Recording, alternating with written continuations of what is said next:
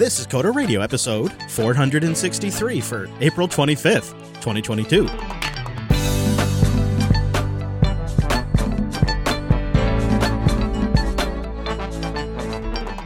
Hello there, friends, and welcome into Jupiter Broadcasting's weekly talk show. Taking a pragmatic look at the art and the business of software development and the world of technology. My name is Chris, and joining us every single week is our host, fighting a cold. It's Mr. Dominick. Hello, Mike. Hello, hello, hello, and thank you, the Halls Corporation. I don't know, you the cough drops. They're the MVP this week of the show. MVP, because I did not have a voice this morning, and yet I'm back in my sultry tones by three o'clock. Impressive. Well done. Yeah, we were preparing for the worst, but you know, then Elon bought Twitter, and so you said we have to do a show. We have to do a show, and also special thanks to coding because coding. I don't understand what the deal is, but oh, I'm sorry. Yes, of course, Pink Elephant. Yes, Chris, uh, the Pink Elephant wants you to know that Postgres is in fact the best database. Okay, good. I'm glad he's visiting. I, I was worried he wouldn't visit. Yeah, yeah. yeah. yeah, yeah. if it's Janet's the Green Fairy coding the Pink Elephant, yes. I don't really want to talk about this Elon stuff, really, other than I think we got to just. Wait, he didn't buy Twitter though. I thought he backed out. No. Wait, what? Yep. Get out. We're recording it on Monday. And so by the time people are listening to this, this will be like totally established. But as we're going on the air, there there are reports that the deal has been finalized. But he just said he was moving on. I woke up this morning, made my tea, and Elon was move. He he had a tweet. I'm moving on. I retweeted it. I think you should. Well, obviously, if you're right, he he definitely did not move on. As we go on the air right now, CNBC is reporting that Twitter has accepted Elon Musk's buyout deal. The Twitter board has accepted the billionaire's offer to buy social media company and take it private. The announcement ends a weeks long saga of Musk trying to buy the company. The Twitter board tried to fend off the takeover, but is now acquiescing. $54.20 per share, approximately $44 billion. Be- because you got to get the 420 reference. everybody's freaking out on Twitter because Elon Musk is being described as a free speech maximalist, right? An absolutist is what they're saying. But on the day that it became public, like back in April, that Elon was considering doing this, he was actually being interviewed by a TED Talk interviewer. And this came up, and I, I have a 40 second clip that I want to play where Elon makes it clear that it's not just going to be like a absolute free speech. May I, may I interrupt for a second? So I think for some of our younger audience or folks who aren't so deep into this, he's buying it, but I'm assuming he's buying it and he's making it a private corporation again, right? You are correct. Okay, so so what that means, and Chris, jump in if if I'm off base here. Jupiter Broadcasting and the Mad Botter Inc. private. It means Chris and I basically can do whatever the we want. No one can tell us anything. We don't have to report other than our taxes. You know, if we decide that the president of the company, for instance, needs a pink elephant statue, then that's a business expense. We can we can do that, right? Legitimate. that is, this is kind of why like WeWork got in trouble, right? Because Adam Neumann was like, "I'm totally gonna like, you know, eh, watch the show. It's great. We crashed." But so Elon theoretically taking this private. I, I kind of don't believe you, although I'm looking at the CNN page that says he did it. So I'm struggling. Yeah. I mean, I love this because you and I are a little different. I think it should be a free for all. I hate it because I just now I know we're going to be talking about Twitter for weeks, and I hate talking about Twitter. It's one of the reasons I stopped doing Tech Talk today is because so many of the damn stories were about Facebook and Twitter, and I'm like, I just could not. People getting drunk and tweeting. yeah, I could not care less. But it is interesting from like a free speech debate. I find that part absolutely fascinating, and it's um, it's interesting how everybody's already gone to eleven. And I'll play a little bit of this clip. It's it's a it's a longer interview, which I'll link the entire interview in the show notes. It's Musk at a at a TED Talk 2022, almost a month ago. Here is sort of like I think one of the key takeaways from this clip. Twitter has become kind of the de facto town square. Um, so uh, it, it, it's just really important that people have the both the uh, the reality and the perception uh, that they are able to speak freely within the bounds of the law. Um, and you know, so uh, one of the things that I believe Twitter should do is open source the algorithm um, and make any changes uh, to people's tweets. You know, if they're emphasized or de-emphasized, uh, that action should be made apparent so can, anyone can see that that action has been taken. So there's, there's no sort of behind the scenes um, manipulation, either algorithmically or manually. Um, Later in the interview, he also again states that it's free speech within the bounds of the law. And then he also says that he feels like the algorithm should be open source like Linux, where there are, you know, eyes on it and it's a community that updates it and things like that. And I, I think is a compelling idea is you could leave some of the auto moderation, the dialing down of people's tweets, but just be transparent about the behavior. That seems like a decent middle ground. And it doesn't sound like some sort of free speech, absolutist, worst case scenario that a lot of people are painting this. And I can't imagine either that he's really going to have much time after, you know, after the six months or nine months goes by. He's got a lot of go- he's got a lot going on. His attention's going to fade. I don't think this is as big of a deal as everybody's making it seem. I mean, can I ask the stupid question? Yeah.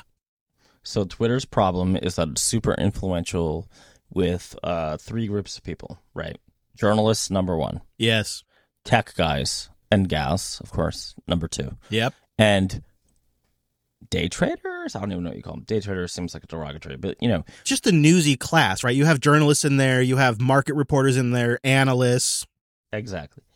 But like they're not making enough money for their size. Twitter as a corporation is a I mean, this is not my original idea, but it's pretty clear to me that based on the reporting, they're kind of fat. Like they're super bloated. Like the best thing that could happen on Twitter is like vicious layoffs. I'm sorry, but and somebody sent us an email, you know, Tech Boss Bro Radio being pissed off, but you know what? Like corporations don't exist to employ people.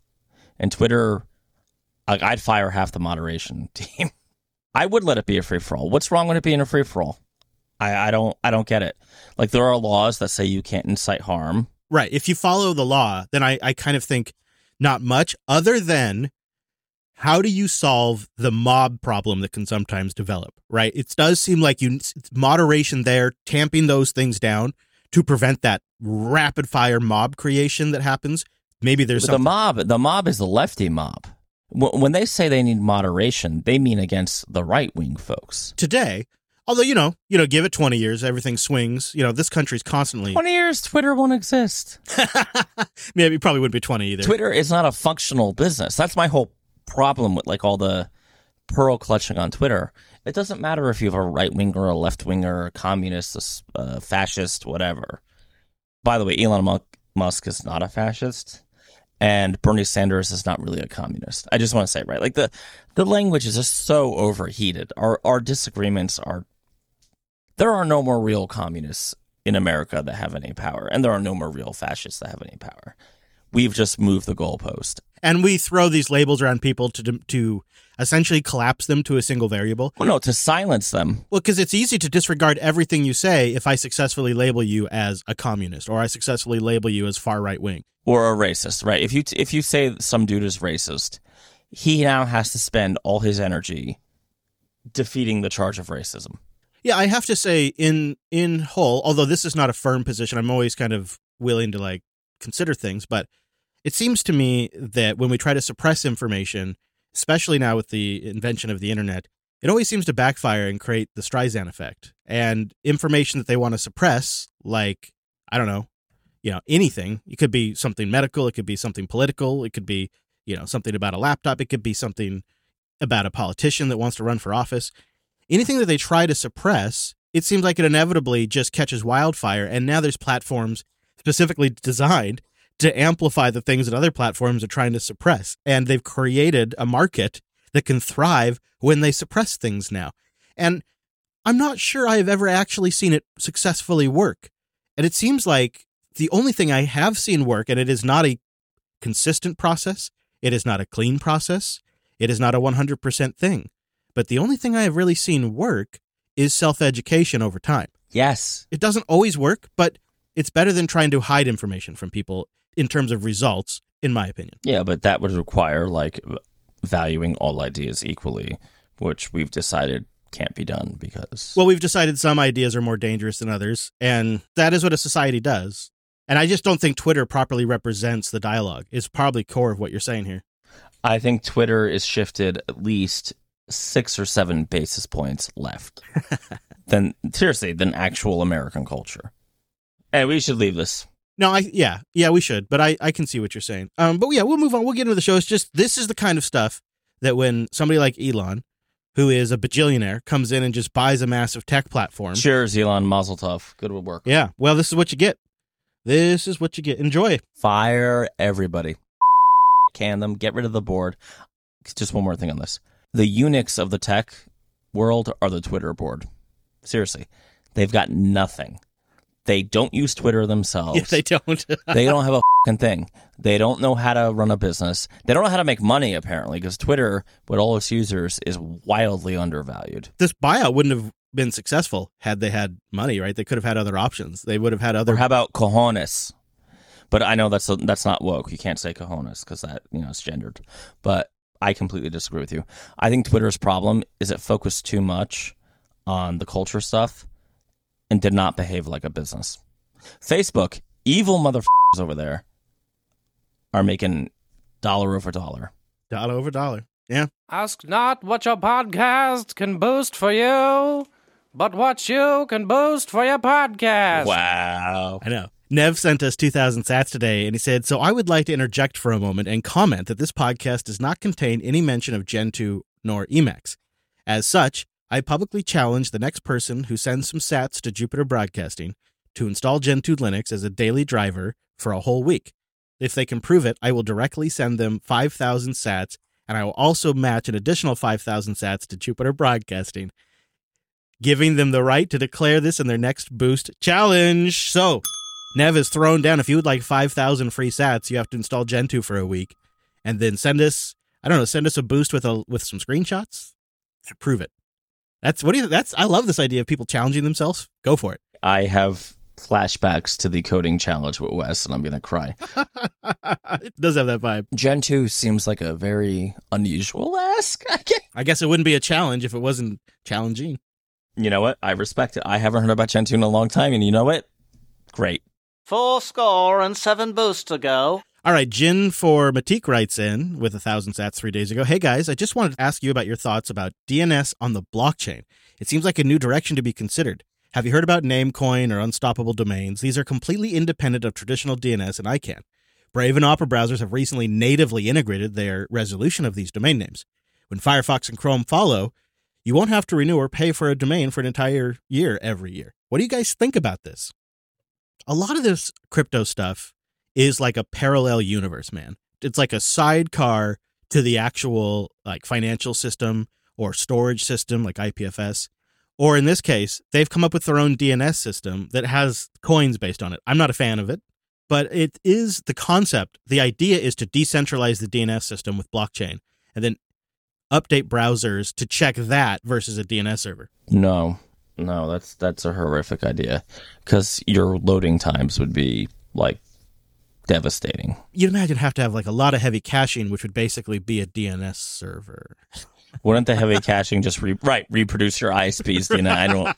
I, I I feel like that's like the worst thing ever. Anybody, I mean, email you're great, but that idea is bad. Yeah, I think. Although I, I will admit I have not dug deep enough, so this is my first pass. But I mean, why? What about ICANN? Well, the idea is to get rid of them, right? Just like Isn't that the law though? right. But if you were to create the internet today, would you centralize something as important like the name resolution to that group? I, I I certainly would because the FBI exists. Well, yeah. and they would force me to. Probably. right? I, I I don't understand how could you even do this without like going directly to federal prison. Okay, what about this?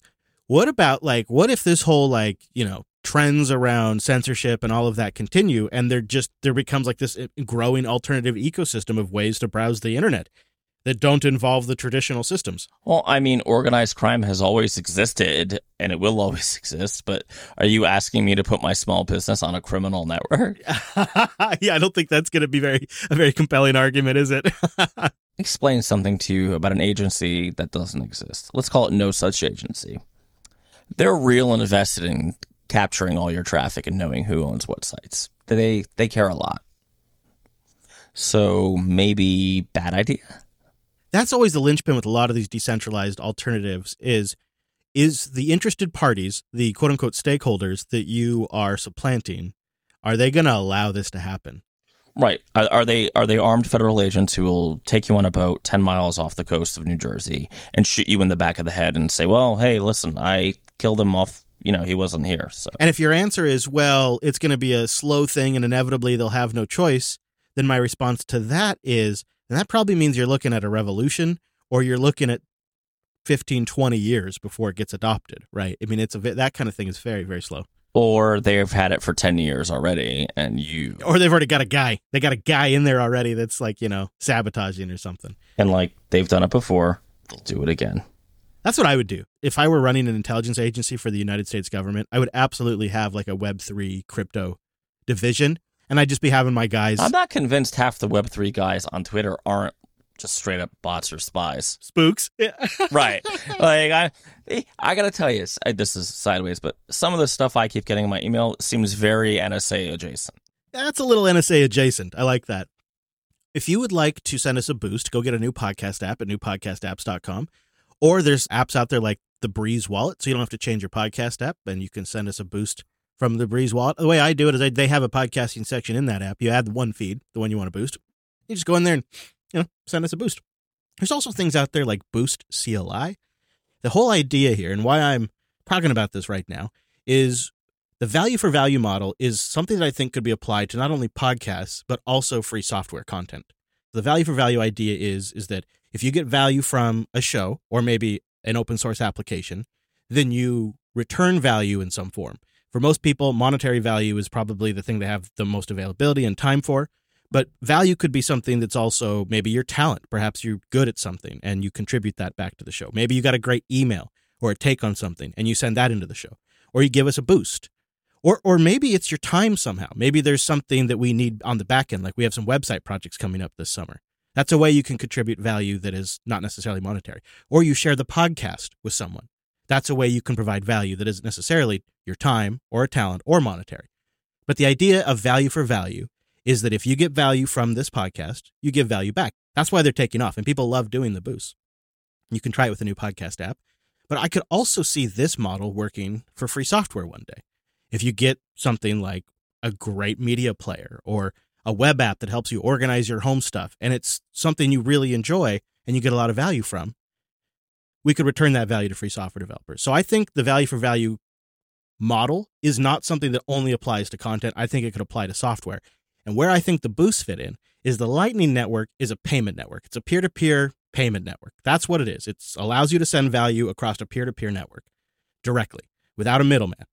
And that is something that we haven't had before. We haven't had the ability to take value and send it to anyone and they can receive it on their end and convert it to their local currency. In the past, we've had to use things like PayPal or a wire transfer or an ACH transfer if that's possible.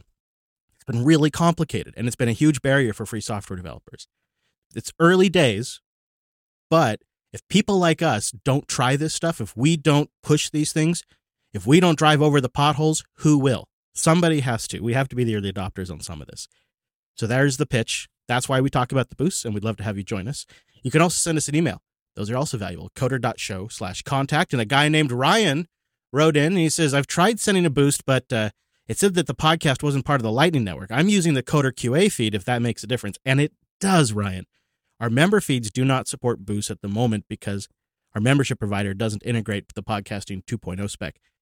It's a whole bunch of other various RSS feed items. It's, you know, you use a service, you use a platform. Sometimes it has limitations, right? I mean, that's the downside. But they also manage all of the user accounts, the processing, all of that, you know? So that's the upside. Something we're thinking about, though. He says, I was wondering if you guys could follow up on your VR office experience. You had me all hot and bothered about getting an Oculus a couple of weeks ago, but it seems like maybe your interest has waned. Keep up the great work. Uh, I keep hitting edge cases, um, but maybe you should go first because I'm going to be a negative Nancy.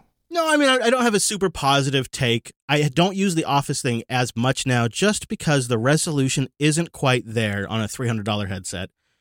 However, I have been enjoying it for video content and for games, but I just haven't had a lot of time. So it's still holding up in that regard.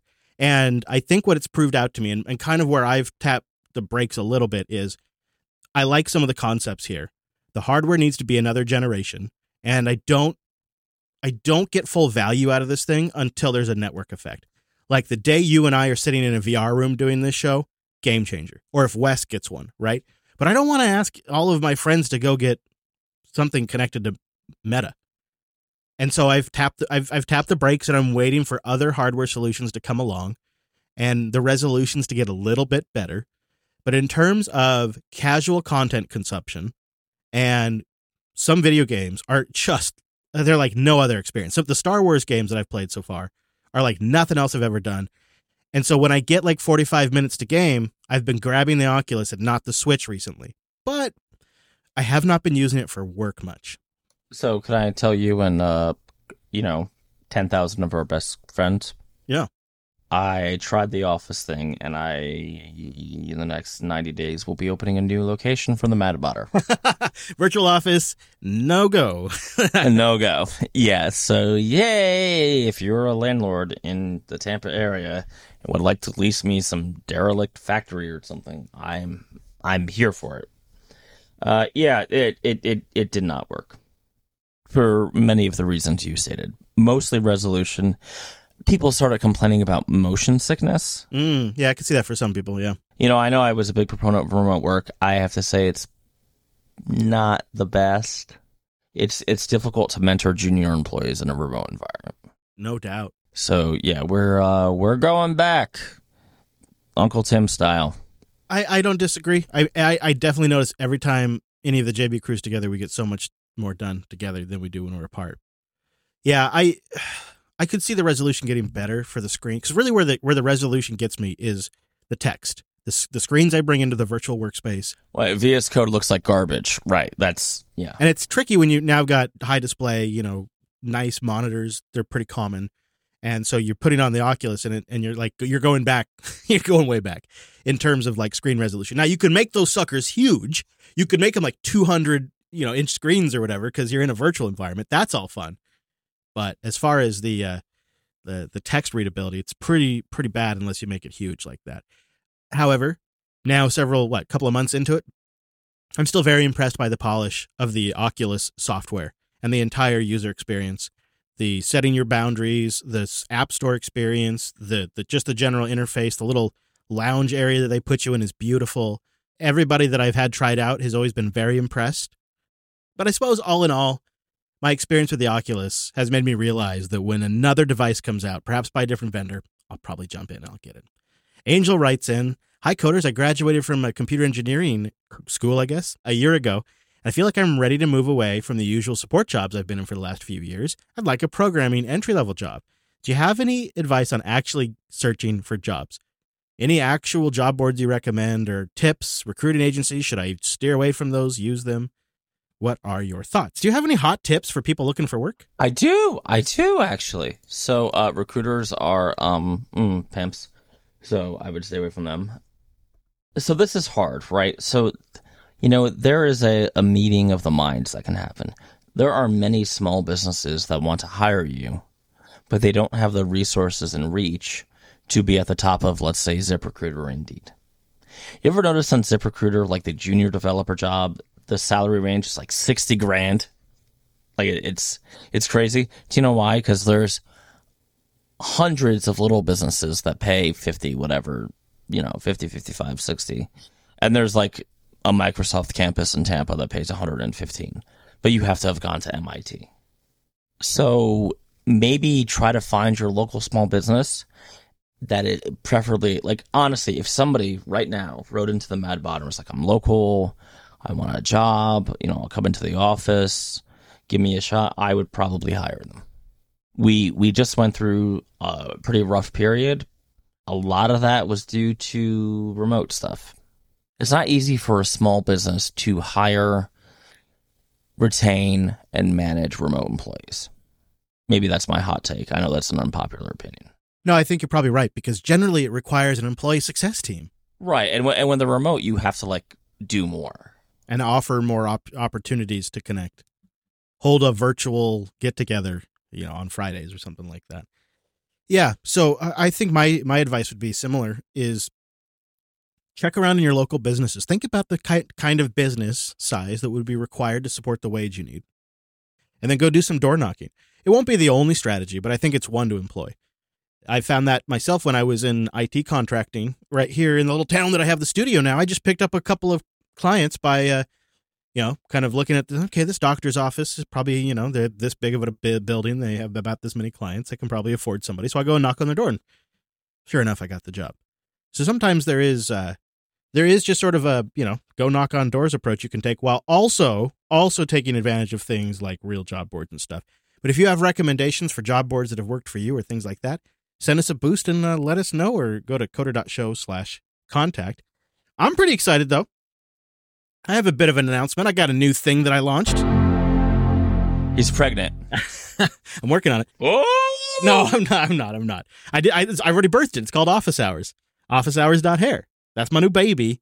It is a show for the Jupiter Broadcasting community. We're going to be talking about projects this coming up episode. We'll be talking about things that are going on in the podcasting industry. It'll be an outlet for me to get that all out of my system. Be taking in feedback, responding to questions. It's essentially the office. Come into my office. I'll have a mumble room open on Tuesdays, every other Tuesday. Uh, if you're listening to this, that Tuesday just happened. It'll be available for download at officehours.hair. And it's out. We have two episodes out already. The third one's being recorded as we as you and I are talking tomorrow. But as people are listening in the download, it'll have been yesterday. It'll probably out in the feed soon. And if you get the all shows all shows feed, you always get all those goodies. Officehours.hair. Linode.com slash coder. Go there to get $100 in 60 day credit on a new account, and you go there to support the show. Linode makes cloud computing simple, affordable, and accessible. And it's fast. It's what I've used to deploy everything in the cloud for the last couple years. Really, it's just the best. And now that they've been rolling out NVMe storage, my rigs have gotten even faster. I didn't even realize some of my rigs were getting upgraded. And if you have any kind of application that benefits from high IOPS, you know, good disk throughput, NVMe is a game changer for those applications. In particular, like your databases, anything that's kind of transactional like that, they can operate much more efficiently with a faster NVMe storage. And Linode's got it going, right? And there's there's systems there that are perfect for like a budget system. Maybe you just have a small website.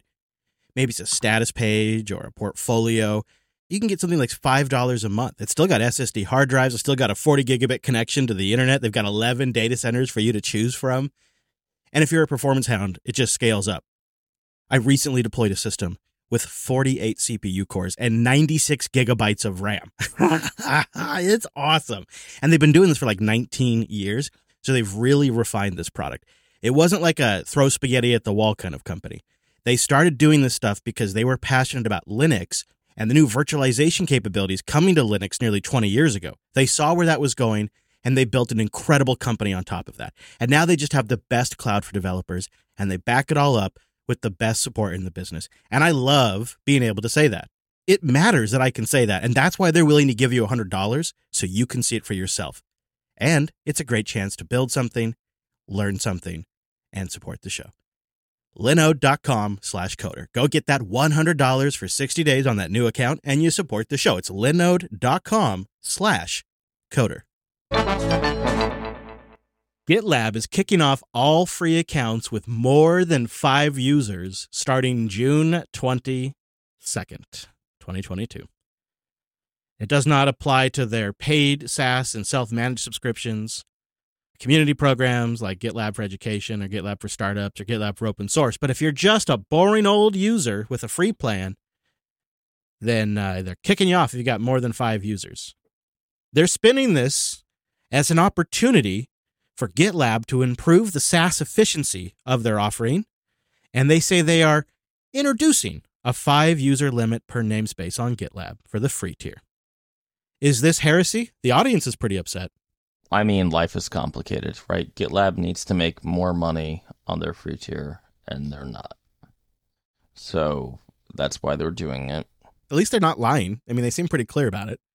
I think it would be unfair to them if we didn't mention that their main competitor, GitHub, now no longer has to give a shit about their balance sheet because they're owned by Microsoft.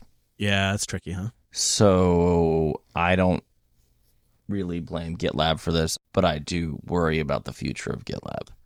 Microsoft is in this weird place where they're such a big private, uh, public company, rather, that they don't really need to make money. They basically take rent from so many places. Right. Git, GitHub is effectively a loss leader for Azure. So I'm not sure what to say here, other than I'm super happy that GitLab is open source and I can run it. I mean, I'm just saying linode.com slash coder, they got a one click GitLab deployment. Right. Yeah. This is the thing though, and I don't know how we got here, Mike. I and I know you and I have hit our heads against this, but how the hell did we get to a point where people expect something like GitLab to just be infinitely free like this? And they're let's the people that are upset, they're using GitLab for their work, man. They're using GitLab for production stuff, but they're not paying for it. Like, how did we get to this point that people are upset that the thing that they should be paying for is now the, the deal has changed a little bit? And like, I'm the kind of guy that if I'm using a service for my business and I'm not paying for it, that's alarming to me. I'm concerned when I'm not paying for something, right? That's like a red flag for me. Makes sense. Yeah. No, I feel the same way. I mean, I just want to take you back in time 10 years ago. Yes, we were doing the show over 10 years ago. The idea that like high quality spreadsheet software was free. Right. Like people used to pay Corel and Microsoft and other companies for a spreadsheet or for a, a document editor. Yeah. And Google decided, no, that's free. And Microsoft has frankly made it effectively free. Do you remember Star Office? It was a radical idea. And then Op- Open Office came from Star. Oh, yeah. Open. Oh, yeah. That's way back. Yeah, yeah. Unfortunately, software has been commoditized aggressively. And this is also one of the reasons why I think you and I have said more and more if it's critical to your business and you can do it, self hosted. Consider self hosting. Now, it's not always the option because you, you got to have some expertise, you got to maintain it. It takes time. So you're trading off paying somebody to do that for you versus hosting it yourself. But ultimately, you also kind of have that insurance policy that they can't rug pull you. That thing that you've built is going to run. Even if your provider shuts down, you could move it eh, to another provider. It's portable like that. It's not under their control. And, you know, sometimes that's the peace of mind you need for these sort of things. You know, can, can I make an ironly balls statement here? Yeah. Best thing I ever did was have the server facility in Plant City, Florida. We host everything, and there's cloud backups or whatever. But you know what? I'm a heavy GitLab user, right? My whole business effectively runs on GitLab and Trello and Slack, I guess. But we can bitch about the Slack updates another time because, ugh, it's, it's like they write code to make it worse. it's almost as if their enemies were writing the code for them. Like, ah, we'll slow it down and your notifications won't make sense. Maybe they're using autopilot. No, you know what I think they're doing, to be honest with you? I think they're so focused on mobile that they're just messing up the Mac client. I, I could see that. You know, I was thinking this morning, I think probably because of this GitLab story as I was setting up, the primary tooling I use here at the studio in in the actual physical studio part, but also the little server setup that we have here. None of it's really changed since 2018, early 2019. I mean, we've updated it, you know, kept the software up to date. But because everything here is local and self-hosted, I have never had my tooling this static before. Like just the core tooling I use to produce the shows has not changed for like 3 years or something like that. That is really rare for me. And I know that if all of this was like cloud apps that I was loading in web pages, that would not be the case. Like the only thing we struggle with ever when we're recording are the web apps that we inevitably use to connect to each other. And I think a big part is because we decided to build that infrastructure and host it and run it here. And so we say when it changes. Right, but are we being a little tough on the audience? Because, you know, we say we built the infrastructure, but it wasn't easy, right? It's like a spectrum, right? Because the stuff that is audience facing, that's all up on Linode. So it's like we've sort of taken the sort of hybrid approach of some of our stuff is we self host that, and some of our stuff we either self hosted on Linode or like in the case of our membership system, that's a service. And it kind of it's sort of like each time I, I weigh the pros and cons for that individual function. And so we kind of, yeah, we have a balance. But when it comes to like just the core job of recording and re- producing these shows, that tooling has been rock solid. It hasn't had to change. That's been nice because that's the core of the business. I'm obviously doing the same thing, so tailscale.com slash coder. Go there to get a free personal account for up to 20 devices. And of course, you support the show. Tailscale is a next level zero config VPN. It installs on any device you've got in minutes. It'll help you work with your firewall rules. It'll work behind a double NAT. It'll let your devices connect directly to each other using WireGuard's noise protocol encryption, building you a flat mesh network with the best VPN security in the business. I started using Tailscale to keep all of my family's computers connected. I started with my son's computer, then I put it on my daughter's computers and just kind of put it on my wife's machine and my own, just kind of grew it from there. But then I quickly realized it was a game changer for my work. And I do not say that lightly. This is like adding sync services or using Git. Like it's a whole new level of tooling that has improved the way I work. And now I can get so much more done on my phone, on my iPad, on my Raspberry Pis, on my servers. They're all part of this flat, WireGuard protected mesh network. It's just fantastic. And it makes it so quick to pop onto a web app or a dashboard or check something that's secure behind our firewall. Just get the job done on the go. And when I'm traveling, it was a lifesaver. You guys know that I mentioned that while I was traveling. It totally opened up a whole new way for me to work. So go try it out for free for up to 20 devices when you go to tailscale.com slash coder. One of the best parts is that every device on that network gets a stable IP. And if you put a DNS server in that network, you get magic DNS capabilities as well. But the nice thing is, I've now built out a list of bookmarks that are just my Tailscale addresses for things. And I just, from whatever machine I'm at now, I use the same IP to get to everything on the machines I've chose to set it up on. And I love that Tailscale supports my single sign-on provider with its two-factor authentication. So you can easily enforce multi-factor authentication for your users, and you can deauthorize employees or friends when you need to. I love the ACL support as well. It's letting Wes and I try out some super cool stuff with our different Tailscale networks. I use it every single day, and I know it's going to be a game changer, and you're going to be impressed at how fast you can get it set up. So go get started today for yourself and for up to 20 machines for free by visiting tailscale.com slash coder. That's tailscale.com slash coder. All right, Apple and Google are cleaning house. Devs are pissed and sad all over the socials. Protopop Games wrote, I feel sick. Apple just sent me an email saying they're removing my free game because it's more than two years old. It's part of their app improvement system, but this is just not cool. Console games from 2000 are still available for sale. This is unfair barrier to indie developers. And then he adds, I'm sitting here on a Friday night, working myself to the bone after my day job, trying my best to scrape a living together for my indie game, trying to keep up with Apple and Google and Unity and Xcode and macOS changes that happen so fast my head spins while performing worse on older devices. Google on November 1st we'll remove all apps that do not meet a certain API level within two years of the latest major Android OS release. Google says it'll place limits on which users are able to discover or install them if they don't update their apps. So both Apple and Google, right around the same time again, it's just so funny how that keeps happening, have laid out new policies about their App Store and they've begun enforcing them. We've known about this for a little bit, but the reactions are um, kind of interesting. And essentially, some developers are saying, there's no reason for me to update my app. I haven't needed to update my app in the last two years. It works just fine. Why should I have to update my app? And they're pissed about it. Yeah, it's it's tough. I mean, I I understand that you know the app stores want to keep their their catalog clean, but in particular, the Google case seems really rough to me because a lot of people are using a lot of old Google APIs, and that's if you've ever done Android development, that's kind of the way it goes. Uh, have you seen most people in the real world Android phones? most of them are, yeah, way old. I know, I know this was an Apple story, but I find the Google position to be a little more aggressive. Well, frankly, tone deaf to what their developers are doing, right? Like what reality looks like. So, you know, my hot take on this was the Google one is harder, right? Because if you got to update your app to use a new set of APIs, that is going to take legitimate work depending on your app.